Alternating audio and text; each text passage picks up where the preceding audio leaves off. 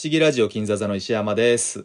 えーっと、もう、石神の話はもういいですね。えーっと、今週もゲストに来てもらってます。じゃあ、ロンペイさんからお願いします。あ、ロンペです。よろしくお願いします。北斗さんって、北斗さん。北斗です。よろしくお願いします。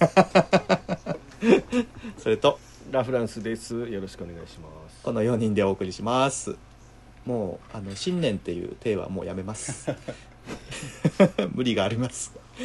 えっと、こっちはね、2020年の、えーっと、12月の20日ですね、今日は。けど、多分流すのは新年だと思います。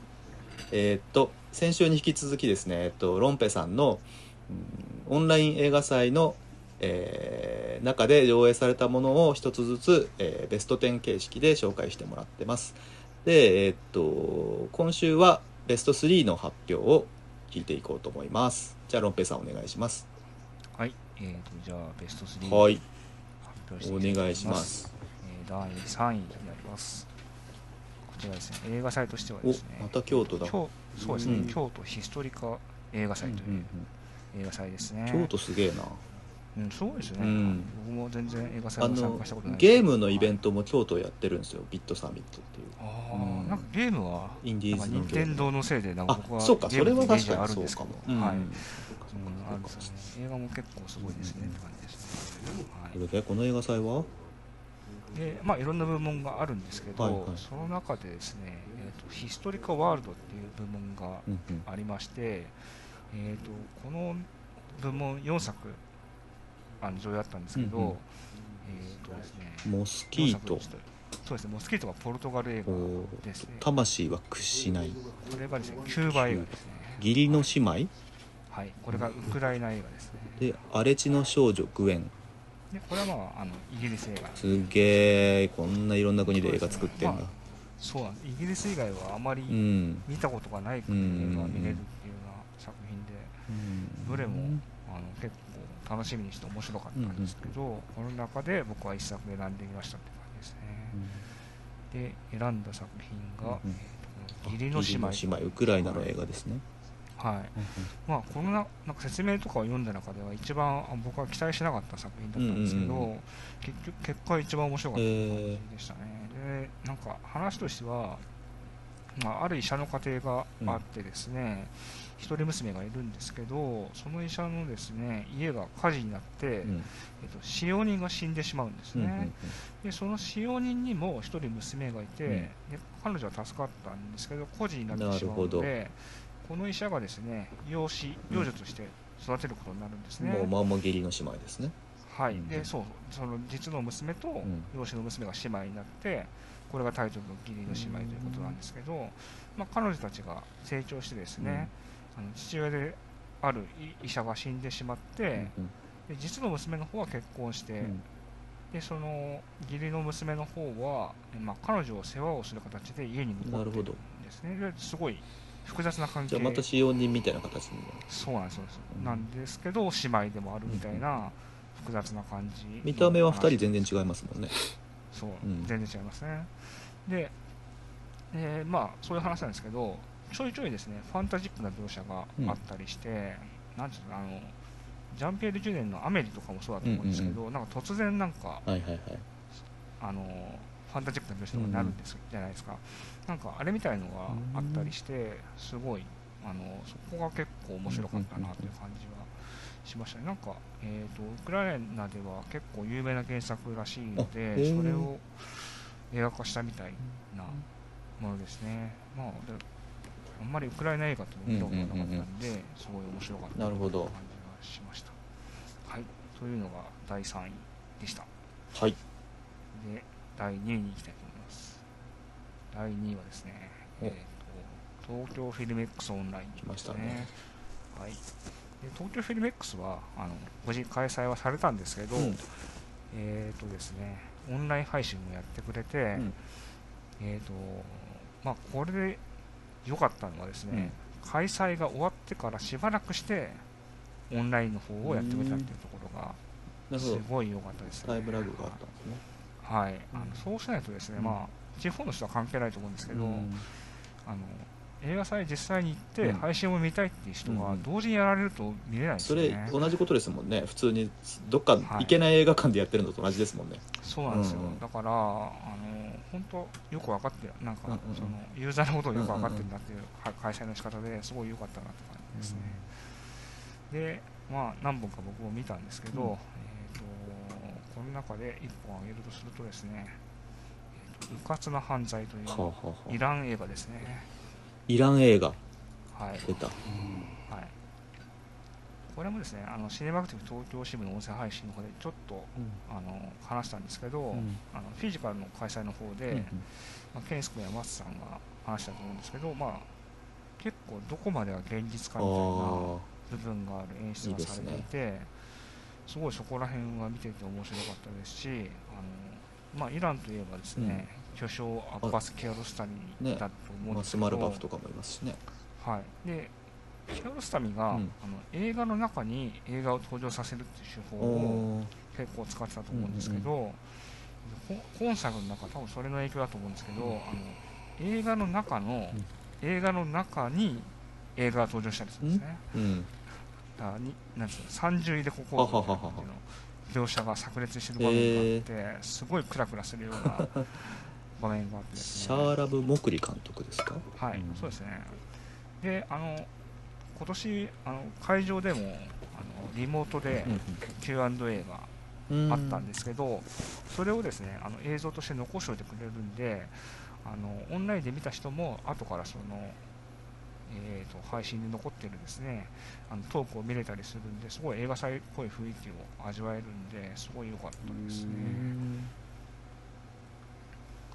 であのフィルメックスは、まあ、この配信もやってくれて、あのまあ、今までやってなかったんですけど、あのいろいろ声をかけたみたいなんですけど意外とですね皆さんあの提供するのに OK を出してくれたみたいなことがうんうん。出てですねやっぱりそれはこういう状況だったからっていうのが大きかったのかなっていう気はしますね。はい。うんまあ、ちょっと来年からどうなるかわかんないですけど、うんうん。あのまあ、僕らだけじゃなくてあの地方の方とかも見やすい環境なんでちょっと一部続けてほしいなって感じはします、うんそうですね。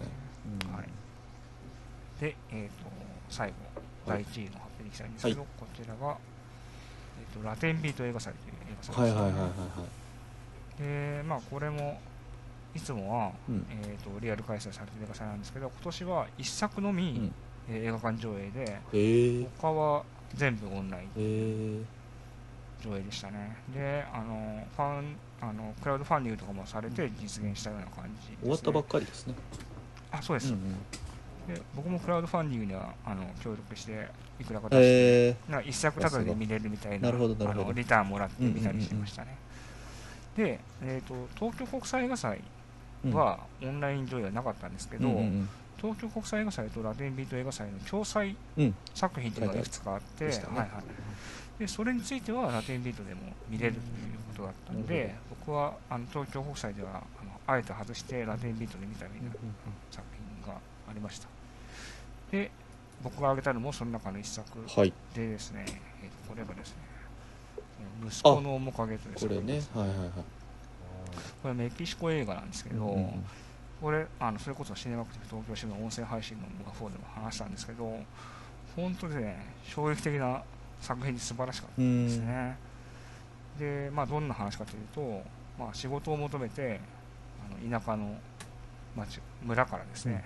アメリカに向かった息子が音信不通となって、まあ、それを探し求める母親のうん。話なんですけどちょっと結末にびっくりしてしまってですね、あのちょっと見ていて声が出てしまうレベルのことが最後に起こるのですごい良かったのというのと、まあ、あの恐怖が蔓延するような情勢を描きながら、景色がすごい綺麗だったりして、まあ、僕は配信で見たんですけど、まあ、スクリーンで見ていたらいたらどうだったんだろうなっていうぐらいの作品でしたね。あの監督女性なんですね。女性の監督ですね、うん。はい。まあ、母親の目線の話でもああるので、そこら辺すごい素晴らしかったですね、まあ、その東京国際映画祭でやった時からすごい評判はうん。良かったんで、あのこういう機会に見てよかったかなという感じですね。はい、息子の面影はい。えーとフェルナンダ・バラデス監督ですね。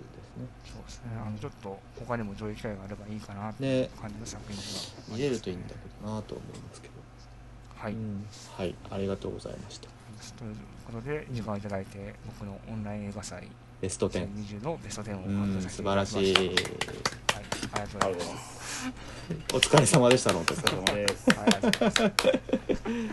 じゃあラフランスさんに感想いただきましょうかね ちょっと待って。僕6位からしか見てなかったんですけど。なんでなんで俺か。あいやあのーすいません。あのすごい素朴な疑問なんですけどええこれはお仕事で見てるんですか？いや違い違います。趣味趣で趣味で見てるんですか？ものすごい趣味ですねこれ。すごいですよ。本当にロンペさんはね、えちょっと待って。すいません。もう一個いいですか？あの、これし趣味が仕事に生かせてるんですか？いや確かに。いや関係ない仕事。嫌なの？仕事は全然関係ないんですいやかっていうか関係ないです関係ないです。時間が時間があれですよね。あのなんていうんですかかける時間がうん。簡単に簡単にっていう言い方するとあれですけど要はこう僕ら聞いてる側だとこれえこの紹介のために一体どれだけの時間を費やされているのかっていうのが あの計算できるじゃないですか。何本見てるっておっしゃられてたらそれが1本1時間半から2時間だと考えたらものすごい量見てはるなっていうのとロンペイさんの計あとは画的な日常はうんうん。感動しますよね、しかもこのロンペさんこれだってこれなんかこれのためになんかこれ作ってくれたんですか？このプレゼンのこのあそうです。よねフォーマットみたいな。今朝今朝作りました。今朝作ったの。すごい。すこれはすごいですね。あとこのこれちなみにこの映画祭の映画って基本的にはもうほとんど見れないんですか？今は。さっきの。あー見れないですね。追っかけずれ。なるほど。そうなんですよね。すごい。しかもロンペさんはあのー娘さんとねはい。こうを寝かせたりなんか いろいろあの塾に送り迎えしたりしてる 合間にこれ見てたりするんですもんね。そうですね。それでも合間合間が1日24時間で計算してもどう考えても合間が足りてないですよねね。これ。でも今リモートでね結構お仕事されてるからあそうですね。あるんですもんねうん。あいやまあそうまあそうですよね。そうだとしても時間が計算が合わない。計算計算が合わないですよね。なんかあのこれをロンペさんだけそうですよね。そう1年がすごいな700日ぐらいあるんじゃないか。いやだからちょっと時間軸がおかしいですよね。なんかそう夢の中にい入ると時間が伸びるんじゃないですか。こう一ね個ずつ階層に入っていって。眠りながら見てるとかね。眠りな昨日。それで朝起きるとなぜか知識に入ってるみたいな。そうですね。いいややできたらいいけど。でもこのすごいな。でもこの映画祭素晴らしい。全部追っかけられてるってすごいうんですよね。これでもこの1位のこの息子の面影っていうのがこの中でもうずば抜けてベストっていう感じですか？あそうですこの中では本当作品としてはすごい良かったですね、えーラストがね気になりますね。うんそうですね。なん。とか、は重い重い重い重いですか？重そうですね確かに。い、重い。うん重いですね、お苦手なジャンルや。重重そうなの。あの面白い。2位の「うかつな犯罪の」その物語の中で物語の中で物語の中でっていうのがなんかちょっと思い出したのが今年今年じゃねえかあれちょっと前か。森見富彦っていう小説家の「あの熱帯」っていう小説があるんですけどそれもね、はいはい。なんかそういう構造で小説の中の小説の中の小説の中のあ入れ子ってことですそうそうそう。あ最初森見富彦自身が出てきて自分がなんか次の次回作どうしようかなって考えてる中でそういうおお話にだんだん入ってくっていうのがすごい面白かったですね、うん。なんかそれちょっと思い出したそれの映画の中の映画の中の映画の中のみたいな映のちょっと面白い。映画の中の映画の中の映画の中っていうのはどういうどういう映ね画の中、どどういう状況で？これは現実なのかと思ったらそこの現中の映画の話でしたみたいなそういうことですか？そういうことですゃなくて。あの映画館のシーンが出てくるんですね。ああそういうこと。はいはいはいで実際にはい。だから、スクリーンを撮ってるような感じで画面が引くと実は映画だったみたいな繰り返すみたいな描写があって、すごいこら辺はねすごいです。見てる人はそれが映画の中の映画なのかええ映画なのかがわからないってことですか、あの途中まで分かんなかったりああこっちが現実だと思ってたら実は映画の中だったりみたいなやつがそれが整合性が取れなくなってくるようなはいはい。のもあるんですね、そういうので好きなのが自分も映画見てるからもしかしたらこれも誰かに見られてる映画かもみたいな風までいくと面白いですよね そう。それちょっとね行き過ぎるとちょっとねあの病院行かなきゃいけなくなるから気をつけて。う。んそうなんですね。そうですね。あれこれ映画俺俺映画出てるみたいなことですか？ねえねえ。そんな感じがす。るなるほど。面あ白いのインセプションとかは夢の中の夢の中の夢の。そうそう。今さっきちょっと俺その話をしてみたんやけどね。今あの夢の中に入ってるんじゃないですかってはいはいはい。いうロンペさんが説明しちゃった。ロンペさんが説明しちゃった。ロンペさんがちょっと今ちょっと誰か突っ込んでくれんかなとか思いながらですよ。ロンペさんが夢の中でかい見てるんじゃないですかっていう話を映画をっていう話をしてみたんですけど。はい。あ大丈夫です。はい。北斗さんからも一言もらおうか。いや素晴らしい。プレゼンありがとうございます いい声。いい声だった渋いですよね声が。渋いですね声がね。こんなに映画さえあるっていうのもすごい情報そうその時点ですごいよね。わかります。うん。やっぱなんか地方映画祭のことまでなかなか手も足も伸びなかったんで、ね。いやまあ、オンラインっていうのは素敵だからこそオンラインだからね。うん。そうそうなんですよね、いやどれも見たくなって、本当本当。うん、なんかすごく機会があればいいなと本当こう前からロンペさんにはこうチラチラチラチラ言うんですけど、映画祭の 映画祭の情報をまあちょっとこう甘えて共有してほしいなっていうのは、情報そうまず情報がすごいよね。そのそれを得るっていうことが。だって普通に生きてたらあったことすら気がつかないものをいかに捉えていくかっていうのがすごいなと思って、これこそそれこそオンラインで世界的な映画祭も行く機会が見れる機会が増えるなら、まあ、言語の問題もあるんですけどそうですね。まあね、なんかやっぱそういう情報がものすごく大事になってくるなっていうような気がしましたね。そうですね。うん。確かに。よし。じゃあロンベさんの発表じゃあこのぐらいにはいどこですかね。ありがとうございました。じゃあ残った時間でみんなの何でもベスト3やりますか？この後にやるんだみたいな感じもしますけど。いやうんと誰からいきます？あのラフランスさんの聞きたいんだよね俺。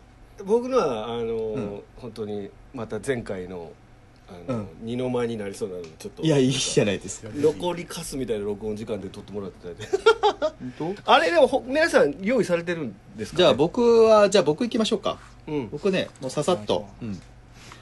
あの僕はじゃあもうあんまり発表する機会がなさそうなんで普通に今年見た映画のベスト3、うん。さらっとやっていいですか？はい。どうぞ。じゃあ3位から言っていいですか、はいはい。えっ、と3位はじゃあ、えー、と2020年の、えー石山の映画のベスト3、えー第3位は、うんと「もう終わりにしよう」もこれはだからあれですねネットフリックスだけで、うん。はい。まあ、ちょっと劇場でも少しやったみたいですけど。やややってないんだ。そっか、、はいやなんかね最初僕そのポスターというか扉絵だけ見てなんか可愛い壁紙なんかあのウィリアム・モルス モリソンの壁紙の前に女の子が立ってるビジュアルだけを見てえーっと映画の再生ボタンを押してで見始めたらなんかどうもこれおかしいなこの映画みたいになって なんか全然話が進まないし2人がずっと会話しててで車に乗って延々と話してるところから始まるんですけど、うんと、それでこれ普通に見て見始めたんだけどこれ普通の映画じゃなかったわと思って一回止めたんですよ。それで えっとウィキペディアで見たらまああの監督がチャーリー・カウフマンで、うん。あなるほどと思ってそういう映画かと思ってちょっとこうなんて言うんだろう姿勢を変えて見始めたみたいな 感じがしてて。で見れば見るほどうん。あーだからなんだろうえーエターナルサンシャインとかああと「アノマリサ」とか、まあ、監督作じゃないけど「あの脳内ニューヨーク」とかね、えーその辺のなんて言うんだろうこう普通に起承転結があるって、えー現実の写し鏡である映画じゃなくて表現としての映画みたいなちょっとまあへこう平たく言っちゃうとまあアーティスティックな映画だったりするんですけど登場人物が途中から変わったりとかうん急に老けてたりとか日常生活を送って普通に映画見てるとおかしいじゃんっていうようなことを、えー表現の上でやるっていう、まあ、象徴としての映画みたいなものをずっとやり続けててでまあ普通に見るとああんまりよくわからない映画だったりするんだけどなんかね僕結構そういう映画が好きでえっと去年だか一昨年だかにあったあのダーレン・アロノフスキーの「えーマザー」っていう映画ジェニファー・ローレンスがあああいうですねなんていうか。まあこれ映画なんだけど、えー象徴だからみたいなそういう映画が結構好きで。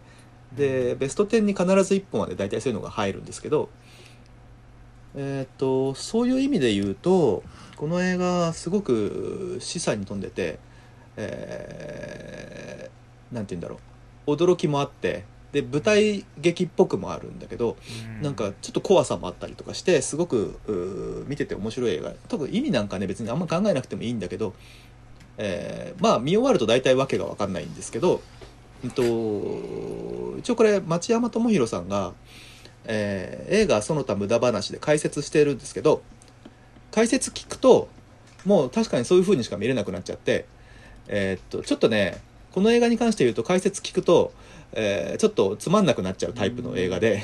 あロッペさんもか解説聞いたって言ってましたっけ？聞きました、はいね。なんかもうそういう解釈しかできなくなっちゃってちょっとつまんなくなっちゃう気はする。でこれネタバレは僕のこのベスト10ベスト3ではちょっとやらないつもりなんでえーっとオチはね見た人それぞれで考えていいんじゃないかなって気はするけど。あのまあそのオチその解釈だけじゃなくて自分の中でこうかもしれないっていう解釈が結構できる映画でもあるので、まあ、なかなか面白いなと思いましたね。あの映像表現とかは本当に好きな映画ですね。はい。でえーっと2位に行こうかなと思いますけども。えーっと2位はですね1917ですね。お見た見た。見ました？こないだ見ましたよ、この間見ました？うん。これ皆さん見られてる？北斗さんも見てます。見てますよね。あの僕はねあんまりねあのよくベスト10やるとうんとこうなんて言うんだろう。誰も知らなそうな映画とかを、えー10本あげる人とかいるけど僕は素直に面白かったものが普通に面白くて。あのこの1位もすごい対策です普通に。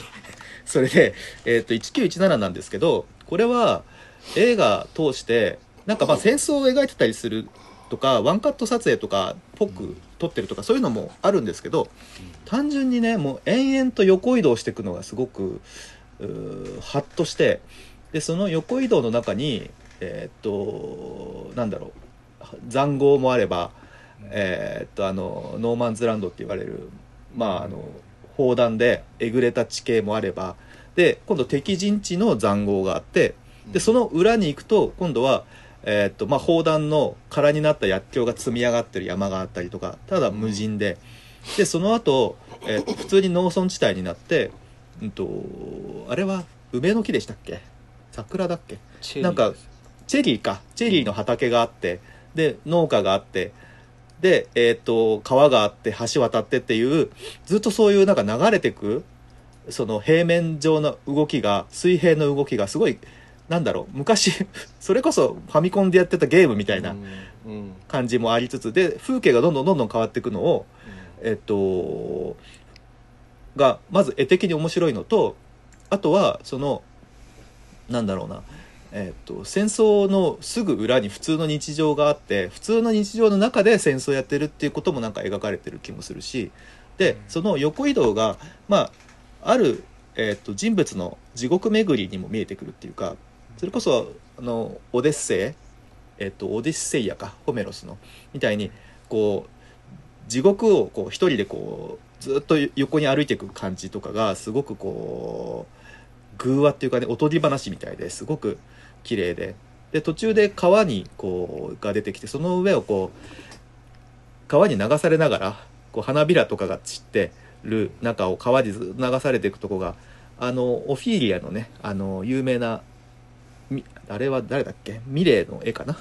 が、えーを思い出させるシーンとかあって。でその後、えー林の中で賛美歌が聞こえてきたりとかしてなんかすごい幻想的っていうか偶話的っていうか神話みたいなものをすごい想像しながら見ててなんかあんま戦争映画とかってことはあんまり考えずに見たかなっていう気が精神的な話っていうかねで夜になるとなんか地獄の豪華みたいのが燃えてたりとかして悪魔に追っかけられたりとか。なんかそういう地獄巡り的な映画としてすごい楽しく見ました。っていう感じ。なるほど。で1位はあちょっといいですか、はいはいはい。誰か承認待ちになってますか？あそう？誰か来たかな？えっ、とこれちゃんと見とかないと分かんなくなっちゃうな。あ本当だ。あちょっと本名が出てるっぽい これはえっ、と待ってこっちに来てるのか？LINE の方に。ドレミフさんだとドレミフさんだ。本当だ。ドレミフさんごめんね。聞こえてますかねこれね。ドレミフさんはでもこれ聞き戦で参加したいって言ってましたから、うんかもしれはい。はい。あのー音声ミュートのままでも大丈夫です。聞いていていただければ。すいませんねドレミフさん。多分聞こえてますね。ねはい。じゃあちょっと続いてえーっとドレミフさんね今ねあのー私の2020年のねえーっと映画のランキングを発表してて次が1位です。はい。ちょっと急ですけど。ドレミフさんにとってだけ急ですけどね。はい。えっとじゃあ1位の発表いきます。1位はえーパラサイトですね。おおこん面白い1年一年前の映画ですね。でもこれ公開は一応公式にはっていうか普通の映画館でいうと今年の1月7日とか。そう先行公開がですね。年末だったんですね。でこれは見れば見るほど、えー2019年に公開やっぱりするべきだったっていうかねジョーカーとかうん。私はダニエル・ブレイクとかアスとかとやっぱ同じ年に公開するべき映画っていうかかなという気はしますね。あのー貧富の格差の話っていうか。ただまあ今年公開したもんだからまあ今年のランキングに入れざるを得ないなと思って。そう。でこれはですねもう普通に面白くて。なんだろう。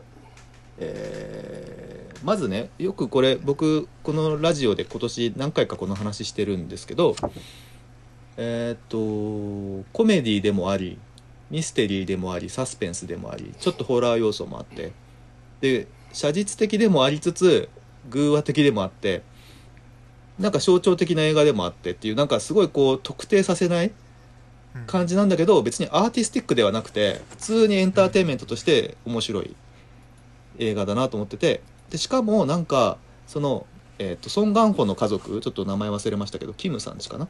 はなんかあくまでもすごいパワフルなんだけど、うん、と明るくてなんかポジティブで すごい見てて元気になる映画で 僕にとってはですけどね。えっ、と DVD もあブルーレイか。買って最近まだ見ましたけど、うん、と何回見ても面白くて。で美術的にもその、うん、対比する2つの家族の家のそれぞれが素晴らしいと思うし、まあ、僕ちょっと、えっと、映画の美術の仕事をしてるんでそういうところはやっぱりすごく気になっててさっき言った1917も素晴らしいんですけど、まあ、あっちはあくまで、まあ、ののののの飾りなんでこっちはなんか都市の飾りっていうかね、あのでしかも対比っていうのがすごい難しくもありでやりすぎてもねなんかあの貧乏すぎても良くないしっていうのもあってなんかちゃんと生活感のある、うん、そこでこう煮炊きしてたんだろうなっていうキムさんのお家とそういう感じがないんだけどこう有名な建築家が作ったっていうものに恥じないこうデザインされたお家あのお金持ちの方のお家の美術も素晴らしくて。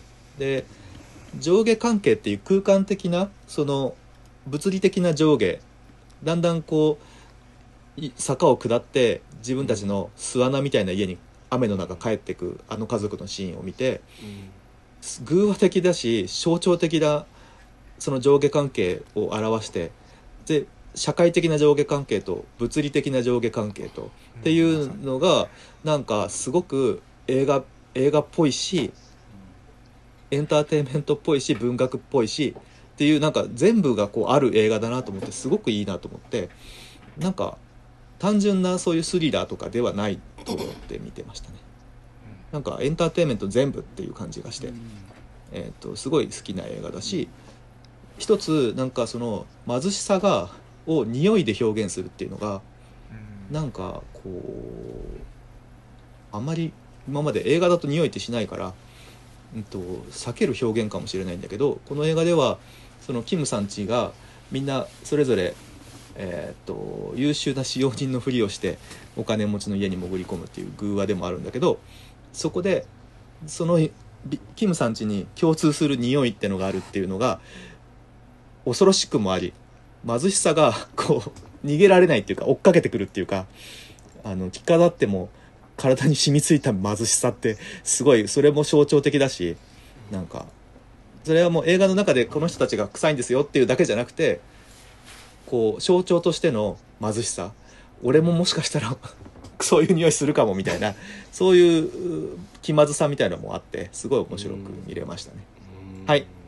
というところではい。石山の2020年の映画のベスト3は終わりです。早いな ありがとうございましたはい。いやでもあれですねなんかちょっとそれそれぞれねなんかいろいろ話したくなったりする、ですよね。感じですかねなんか、うんパラサイトかそう。ブックスマートとかもね、良かったですけどね。ブックスマート4位ですかね。いや1917本当にこの間アマゾンプライムで登場したので、ああそういえば見てないわと思って、なんか意外といい映画ですよね。そうですね。ただね僕、うん。どあのこれ続けて大丈夫ですか？どうぞどうぞ。あのサム・メンデスっていうのがちょっと苦手で、であ、なんか僕の中ではサム・メンデスが007をダメにした男やと勝手に思っていはいはいはいてなんていうんですかねこなんか向いてないんじゃないですか、ああいう映画は、サムメンデスは。うそうなんかねあのそうなんかこう芸術的な表現と、うんストーリーの必然性が、うんうんうんなんかちょっと乖離してるっていうかわかりますわかります。あのだから1917もそのチェリーのシーンってすごく印象的なシーンで、うんうんあれあいつあいつあいつ言ったかな？あの、えっと、トメンですかね。トメン トメンって、うん。トメンは役名やけどね。ぽっちゃりし名前わたかんないや。ぽっちゃりしたはいはい。トメンカルキン君みたいな子がうんうんうん。あのー家でチェリー育ててるんですよね確か。のあー言ってましたね。実家で、僕が家に帰ったらチェリー畑があってうんうん。品種にすごい詳しいんですよね。そう品種に詳しいんですっていうエピソードがあってその後に真っ白なチェリーの木が出てくるんですよね、確か。っていうようなとこところとそうさっき言えば絵画的な絵面がすごく出てくるじゃないですか、まあ、007の時もそうだったんですけど、うんうんうんあれがこういや綺麗よ。うん綺麗わかる。綺麗よってなるんですよね見 まあてて必然性は特にないかもしれない。なんかそう。そうなんですよ。なんかもうちょっとうまいこと混ざれへんのかなってちょっと時々思っていやすごい良かったんですけど確かに。に20年前にあのアメリカンビューティーを撮ってた監督っていうのがそうですよね。すごいですよね。う。ん。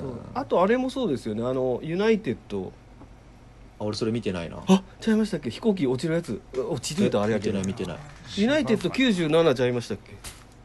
見てない。あそれポール・グリーングラスか。忘れそうですね。たああそうですね。あれか。よかった当たっって。そうや。そう。それで そうやポール・グリーングラスや。その後だから、あのジェイソン・ボーンシリーズに撮るんですよ、はいはいはいはい。ごめんなさいサム・メンデス間違えました。なんか そうそう。なんでしょうね。なんかちょっとこうあれイニャリっていう監督うんうんうん。もちょっとどっちかというと絵面にこだわる人じゃないですか。そうですね。うん。ただなんかなんやろうな。なんかなんか違うんですよね。なんか見てて同じこう色気とか雰囲気とか絵面とかが時々似てるなと思う時あるんですけど、うん。なんかこうこスッて入ってくる感じがちょっと違ってて、2人の映画の違いって、それがなんとなくすごいこう1917見てもやっぱり気にはなったんですよね。うん。であと僕1917 見たばっかりやから話したいだけなんですけどこれ。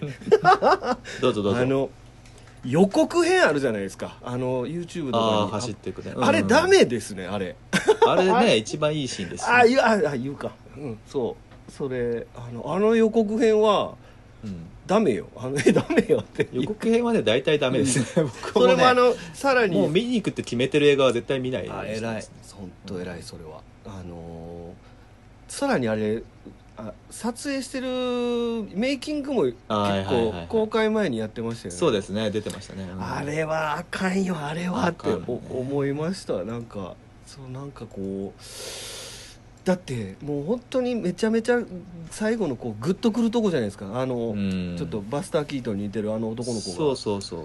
バスターキートン似てんの？バスター・キートンに似てる。バスターキートンの顔があんまりよくわかんない。目ん玉ちょ 目んあの主人公の子目ん玉飛び出るじゃないですか。ああはいはいはいはいかる？なんかいわかるわかる。顎がちょっとと出てて目ん玉が少し飛び出ててっていう感じの男の子で、うん。あのその子がこう走ってるのを見るとどうしてもあの、うん。マスター・キートンがあの記者の前にこう。だってラフランさんバスターキートンとマスターキートンあごめん。マスター・キートンは違う。まあマスター・キートンはあの元 SAS の SAS の教官ですから。バスターキートンは喜劇王ですから。あの砂漠にあのススーツで行ってなんでお前そんな格好してんの そうそうそう。ややめましょう。またまた脱線するからダメまたこの。あそうそう。バスター・キートンがあのなんかこう蒸気機関車の前にへばりついて、うんありますね。あります。あとあの、うん。車椅子かなんか椅子のなんか乗ってこう車椅子みたいに乗ってこうバーってこう電車の前を通り抜けるとかいうやつとかが、うんうんうん。あれにすごく似てると思って、ああ横切ってるとこがね。そうそうそう。いわゆるだから引きでずーっと走ってるのを追っかけててで走ってる人が目目目ん玉飛び出してて顎出てるから もうこれはもう完全そにバス出す人あんまりいないと思いますけど。そっか。大変失礼いたしました。そう。そうでも映画でせっかくそのシーン見た時にあこれはえ CM で見たあれだとかってなるのが一番良くないですよね。そうそうそれもそここだったんだってお思いましたよね、うんうん。なんか見ててあここなのかっていうのが。よくないですね。そうですね。あとはあのなんか要所要所にあのなんかあのなんていうのまあよくさなんかレビューとか読んでもこうなんていうんですかえ FPS じゃないけどゲームみたいやっていうのがあって、うんうん。なんか要所要所にこう主人公がよスクロールで移動していくと要所要所にこう指令をする人たちがいてうんうん。でその指令をする人たちの意見元にまた次のステージに行くみたいなそういうゲーム感覚な映画に見えるっていうレビューで書いてる人が結構何人かいてもうそうやなと思ったんですけど確かにまあね視点としては FPS 視点っぽい感じですね。で要所要所にそう、うんで要所要所に確かに出てくるじゃないですかイギリス人の役者さんたちが、それがまた面白くてなんかこうここでコリン・ファース出てくるとか、なるほどね。その僕も誰が出てるか何にも調べてなかったんで、うんうんうん。で最後の最後にあのあの一番伝令をそう伝令を伝えるためにい追いかけてた人があの人やとは全然知らなかったんで。めちゃめちゃちょっとおおお前なんやと思ってでそれもあのその人たちが特にそん特にそんなに出番ないんです。伝令伝えるだけっていうの、うんうん。ちょっとだけですよね。命命令するだけのためにこのキャスト揃えたって。すごいなと思いながら見てたんですけどあすいません。なんかまたこんな長い話をしました。パラサイトもねよいいいよかったっていうか。に、うんうんうん、あれもやっぱり絵面的にはすごくこう絵面はいいですよね、うんこだわってる映画で。うんでもあの匂いの話は結構確かにすごいしょあの匂いの話もうん。すごい象徴的っていうかあの映画の一番の特徴だと思うんですけど、うんうんただあれ匂いのことってもう結構ぼだいぶ言われてるじゃないですか。最初の中盤ぐらいからずーっと特にソン・ガンホはずっと言われて、特ソン・ガンホがずっと言われてるんですよねあれ。あの他の子は言われてないんですけど。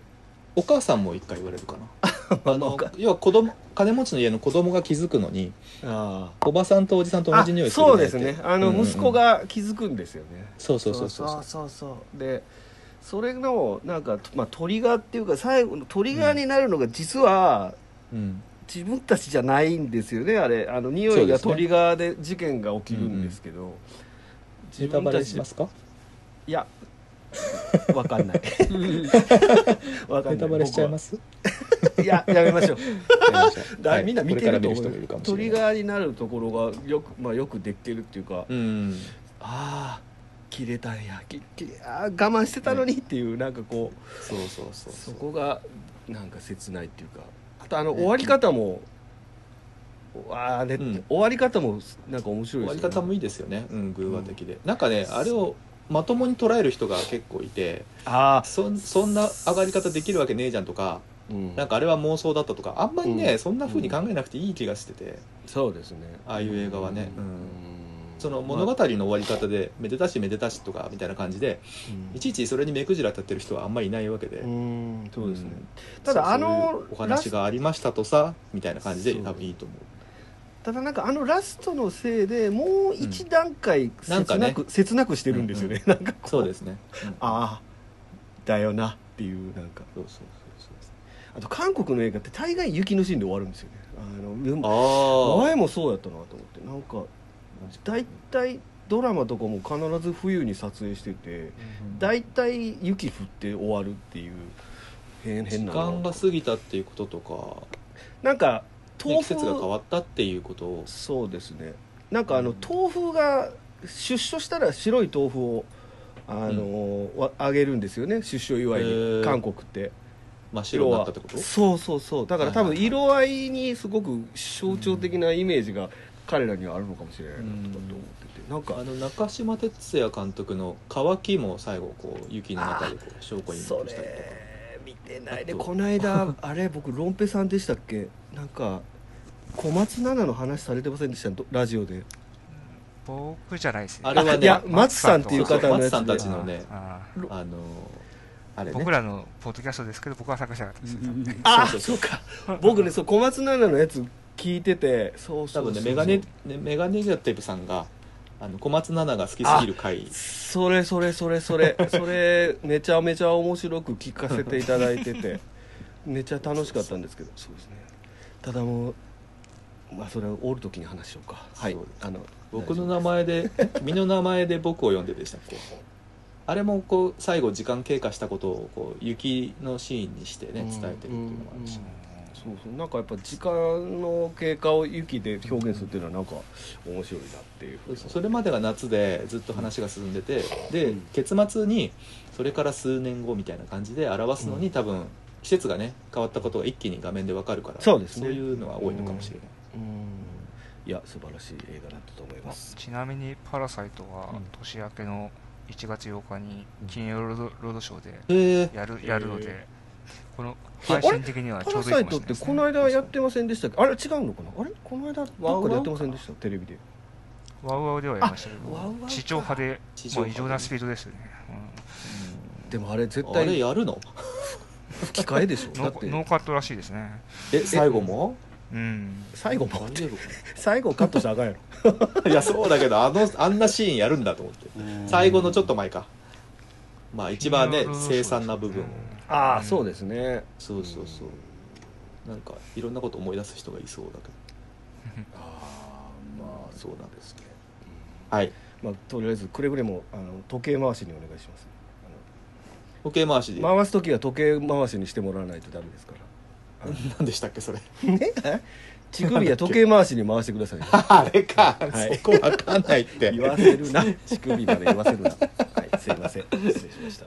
はい。時間がいっぱいですねもう。じゃあちょっと待ってもう一回区切りますね。はい。はい。じゃあここまでお送りしたのは石山とロンペと北斗と時計あラフランスでした。で とが途切らしちゃった けどはい。すいません、はい。じゃあ、えー、と来週も聞いてください。はいありがとうございます。さよなら